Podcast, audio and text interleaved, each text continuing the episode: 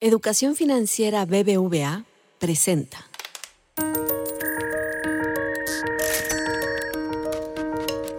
Peras y manzanas con Valeria Moy.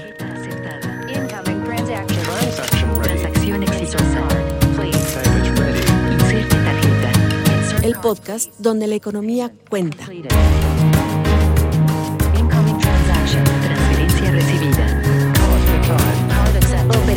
Transferencia lista. Hola, hola, bienvenidos a Peras y Manzanas. Soy Valeria Moy y hoy vamos a hablar de trabajo, pero de un trabajo particular. ¿Ustedes trabajarían si no les pagaran? O sea, imagínense que van a, pues no sé, una tienda, un restaurante, una empresa y les dicen, hola, bienvenido, vas a trabajar 10 horas al día, 11 horas al día, 12 horas al día, también los sábados y también los domingos. Oye, ¿cuál va a ser mi sueldo? No, no vas a tener sueldo. Oye, ¿cuál va a ser, cuál va a ser mi, mi carrera? ¿Cuál es mi potencial de crecimiento? ¿De qué me hablas? ¿Cuál potencial de crecimiento? Bueno, ese es el trabajo no remunerado. Y de eso me parece muy importante hablar porque las cifras son impresionantes. Lo que nos muestra el INEGI con su medición más reciente, pues muestra la importancia de, ese, de esa cosa, de ese trabajo que no percibe un sueldo, un salario, un ingreso, pero que representa un montón de la economía mexicana. Para platicar de ello, vamos a platicar hoy con Fernanda García. Fernanda García es coordinadora de mujer en la economía en el IMCO. Fernanda, bienvenida a Peras y Manzanas. Muchísimas gracias, Valeria. Un gusto estar aquí contigo para platicar de este tema del que se habla poco y, y, es tan importante para la economía del país. ¿A qué se refiere? Cuando hablamos de trabajo no remunerado, porque pues claro, el, el nombre suena pues elegante, ¿no? Al final del día es un trabajo no remunerado, suena a palabras pues elegantes, trabajo no remunerado es trabajo que no paga. ¿De qué estamos hablando? ¿Qué tipo de trabajo es? Se refiere a todas las actividades que se realizan dentro del hogar, como eh, hacer la comida, planchar la ropa, lavarla, eh, e incluso también tareas de mantenimiento como cambiar un foco, pagar el luz, pagar el agua.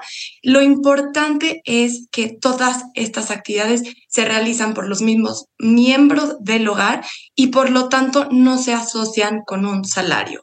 Entonces, Básicamente se refiere a lo que se hace, a lo que se produce dentro de las casas, dentro de los hogares. Así es, y por las mismas personas del hogar. Algo que es importante mencionar que, que no es trabajo no remunerado, por ejemplo, es eh, el trabajo del hogar cuando tenemos apoyo en casa y le pagamos a esa persona para hacer ciertas tareas. Eso no Por ejemplo, si yo tengo un jardín y contrato a un jardinero que llega y pues hace el jardín, poda las plantas, eh, corta el pasto y demás, eso, pues yo sí le pago y le pagamos todos a, esos trabajadores. Eso no se cuenta aunque sea trabajo dentro del hogar. Así es. Si lo hicieras tú, sí se contaría. Ah, bueno.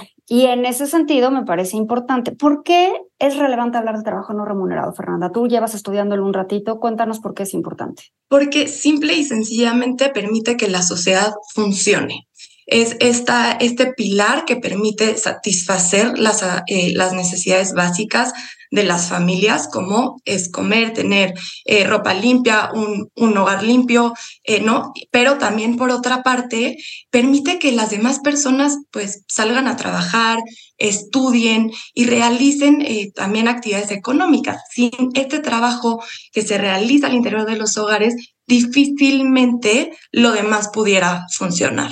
Ahora, danos unas pistas de cuánto vale este trabajo, cosa que es difícil porque, pues si estamos diciendo que no es remunerado, que no hay un salario y normalmente cuando hablamos de métricas económicas, pues es porque hay un valor asignado en términos monetarios a un valor asignado, no necesariamente un pago, pero un valor asignado. ¿Cómo se calcula, cómo se mide este sector? Pues la verdad es que el INEGI hace una gran labor en hacer esta medición.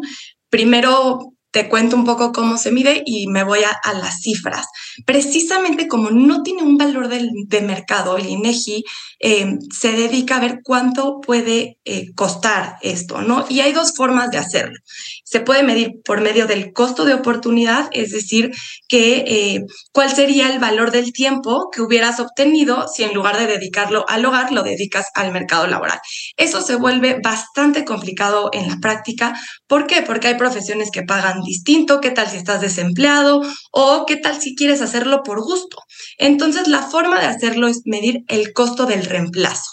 Y eso lo que significa es, pues, si ponemos un salario por hora de las personas que se dedican a esto, es decir, si delegamos las tareas del hogar a alguien más, ¿cuánto nos costaría?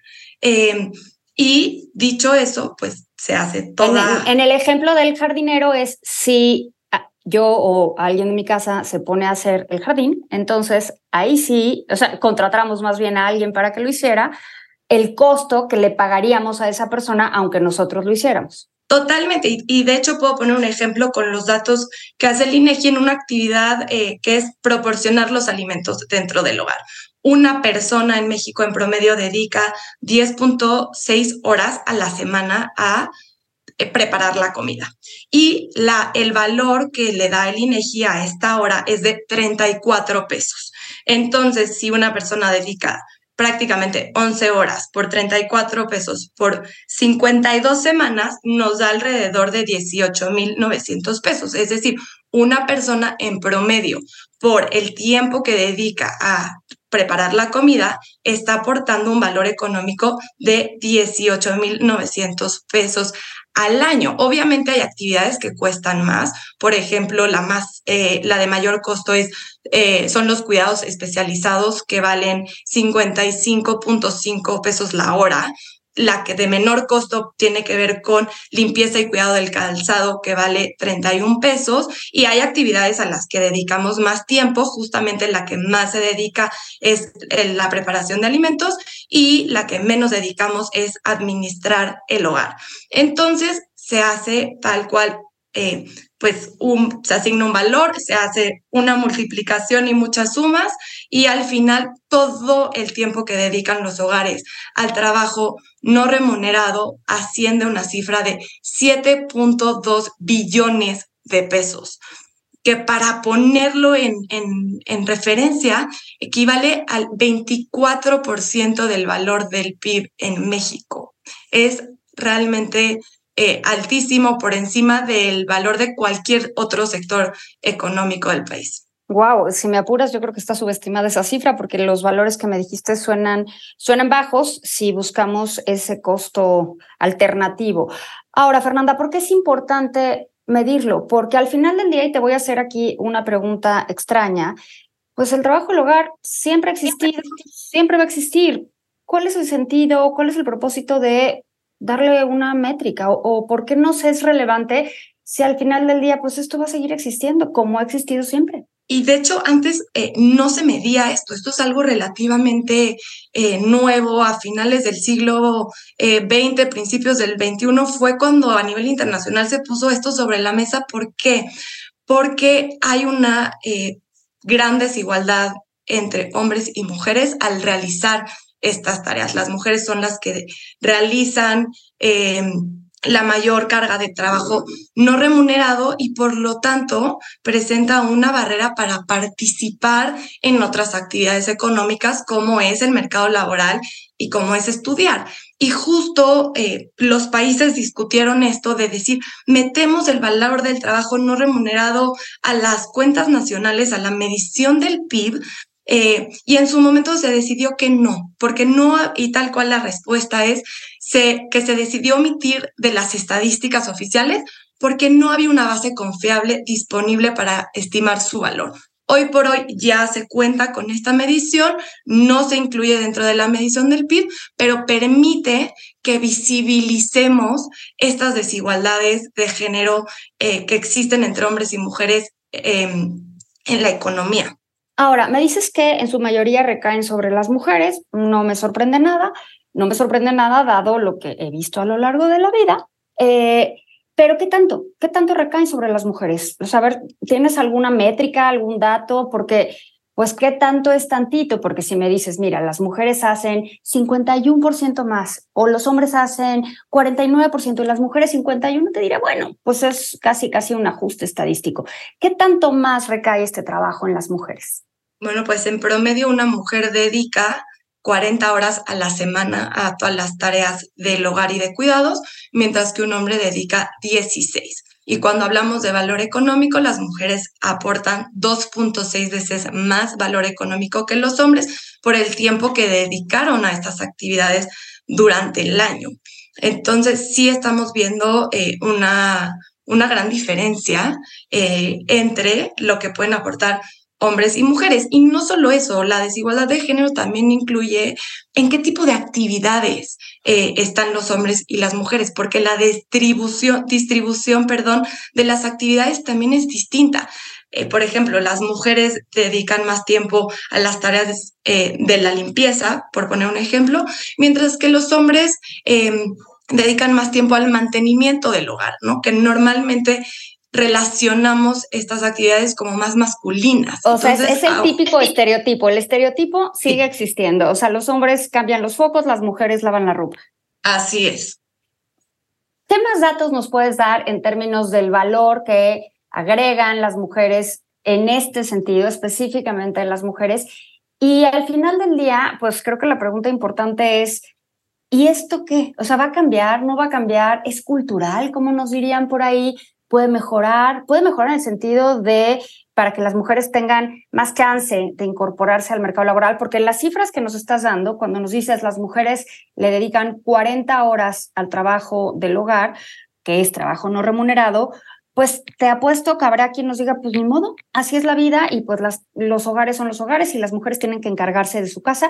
Y al final del día, las mujeres también trabajamos, entonces hay una doble jornada, ¿no? Por un lado está la jornada laboral propia, remunerada, que pues cada día no solo es un derecho de las mujeres incorporarse a la actividad productiva y a la actividad económica como a ellas les parezca, pero además, pues cada vez las familias hacen más necesario que haya un doble ingreso. Entonces las mujeres con estos 40 horas que trabajan en la casa, más las 40 o más horas que dedican al mercado laboral, pues casi, casi que les van quedando muy poquitas horas, ¿no?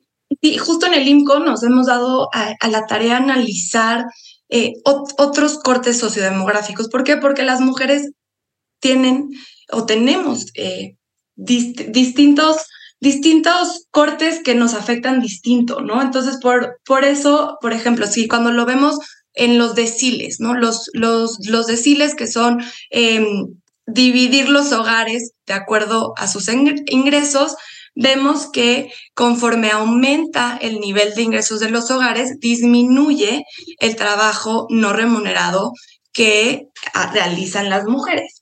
Y esto, pues lo que, lo que, nos, lo que nos permite ver es que también a nivel que van mejorando los ingresos, las mujeres dedican también eh, menos tiempo dentro del hogar. Por otro lado, podemos ver el nivel de, escolaridad, que aquí, contrario eh, a lo que sucede en los niveles de ingreso, tiene eh, o es de mayor determinación para los hombres. Para los hombres, contar con un mayor nivel educativo tiende a aumentar el valor económico por el trabajo no remunerado que realizan. O sea, eso está, eso está curioso. Entonces, las mujeres entre mayor nivel educativo trabajan más y por lo tanto están fuera de la casa y en ese sentido le dedican menos al trabajo no remunerado. Pero en los hombres es al revés. Entre más aumenta el nivel educativo, más trabajan en la casa, si te estoy entendiendo bien. Sí, porque precisamente em, cuando hay un mayor, mayor nivel de escolaridad, en el caso de los hombres, em, permite que accedan a mejores condiciones laborales que están relacionadas con mayor flexibilidad que permiten que se involucren de manera más activa, sobre todo en el tema de crianza eh, de los hijos o de las hijas. Eh, en el caso de las mujeres, prácticamente, eh, pues no importa tanto el nivel educativo, tienen una alta participación dentro del hogar. Entonces. ¿Qué, nos sugieres, Fernanda, para, para cambiar esto? O sea, ¿hay, ¿hay remedio? ¿Queremos cambiar esto? ¿No queremos cambiar esto? ¿Nos da igual? ¿O cómo le hacemos? No, sin duda no nos da igual, porque si queremos ver que más mujeres participen en la economía remunerada, tenemos que redistribuir los cuidados. En los últimos 20 años, la participación económica de las mujeres, es decir, el porcentaje de mujeres que tienen un empleo o busca uno, se ha mantenido prácticamente igual, está estancado.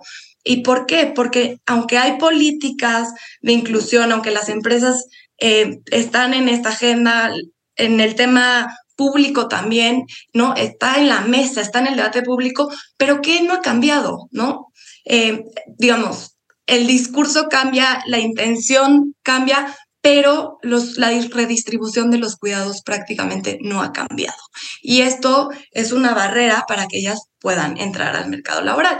¿Qué se puede hacer? Tenemos que empezar por romper los roles de género desde la infancia, ¿no? Fijarnos en el hogar quién hace qué tareas, a quién le estamos pidiendo que nos ayude a lavar los platos o a recoger la ropa, porque todos los estudios de género eh, indican que las esferas más cercanas son las de mayor influencia, sea el hogar o sea la escuela, eh, en el caso de las infancias. Y por otro lado, necesitamos eh, cambiar eh, el mercado laboral. Hoy el mercado laboral, y como dice Claudia Golding, que ahora es la economista del, del momento, el mercado laboral... Premio, Nobel, hay que decir. Así es. El mercado laboral que tenemos actualmente premia eh, la presencialidad. Entonces, eh, pues necesitamos políticas de flexibilidad y no solamente para las mujeres, porque si son solo para las mujeres, reforzamos el rol de las mujeres como cuidadoras y como bien lo decías, Valeria, eh, se, se, se ponen en marcha las dobles jornadas, porque participas en el mercado laboral, pero sigues cuidando de la misma manera que lo venías haciendo antes. Entonces, políticas de flexibilidad, eh, permisos de paternidad que eh, sean obligatorios, que tengan la misma extensión que las eh, licencias de maternidad, que sean remuneradas por la seguridad social. Tener apoyos para los cuidados, esto se puede ver de distintas maneras, no solamente es eh, que las empresas puedan facilitar un centro de cuidados al interior de sus empresas. Creo que eso ya es eh, bastante avanzado y no necesariamente todas las empresas lo necesitan, ¿no? Depende de también quién sea su plantilla laboral, pero en los casos donde, donde sí aplique, pues a lo mejor un subsidio o a la mejor flexibilidad, eh, que puedas trabajar desde casa, horarios flexibles, insisto, que también incluyan a los hombres para que ellos puedan tener un rol más activo en el tema de los cuidados y en el ámbito público, pues llevamos muchas legislaturas eh, buscando que se amplíen los permisos de paternidad. Eh, últimamente se ha hablado del Sistema Nacional de Cuidados, que pues es lo primero que necesitamos. Y un Sistema Nacional de Cuidados a lo que se refiere es designar a los actores involucrados en coordinar una estrategia nacional de cuidados. Es decir, que México tenga una política nacional de cuidados que hoy no tenemos. Hoy no sabemos eh, cuánta infraestructura hay, qué capacidad tiene, si queremos poner una guardería, dónde sería el mejor lugar para ponerla. Y claro, no olvidarnos que hay otro tipo de cuidados como personas enfermas, con discapacidades, adultos mayores, eh, que también necesitamos voltear a ver y sobre todo en estos cambios poblacionales que, que enfrenta no solo México, pero sino el país. Estamos eh, envejeciendo como sociedad. Pues Fernanda, siempre es un, un, tema hablar de trabajo no remunerado. Te digo, habrá quien nos diga, pues así son las cosas y ni modo. Yo no creo que tengamos que quedarnos con el modo. Yo creo que hay mucho trabajo por hacer y desde luego hay que distribuir mejor las cargas que hoy están bastante sesgadas hacia las mujeres. Muchísimas gracias por platicar con nosotros en Peras y Manzanas. Muchísimas gracias a todos por escucharnos y nos escuchamos pronto. Educación Financiera BBVA presentó.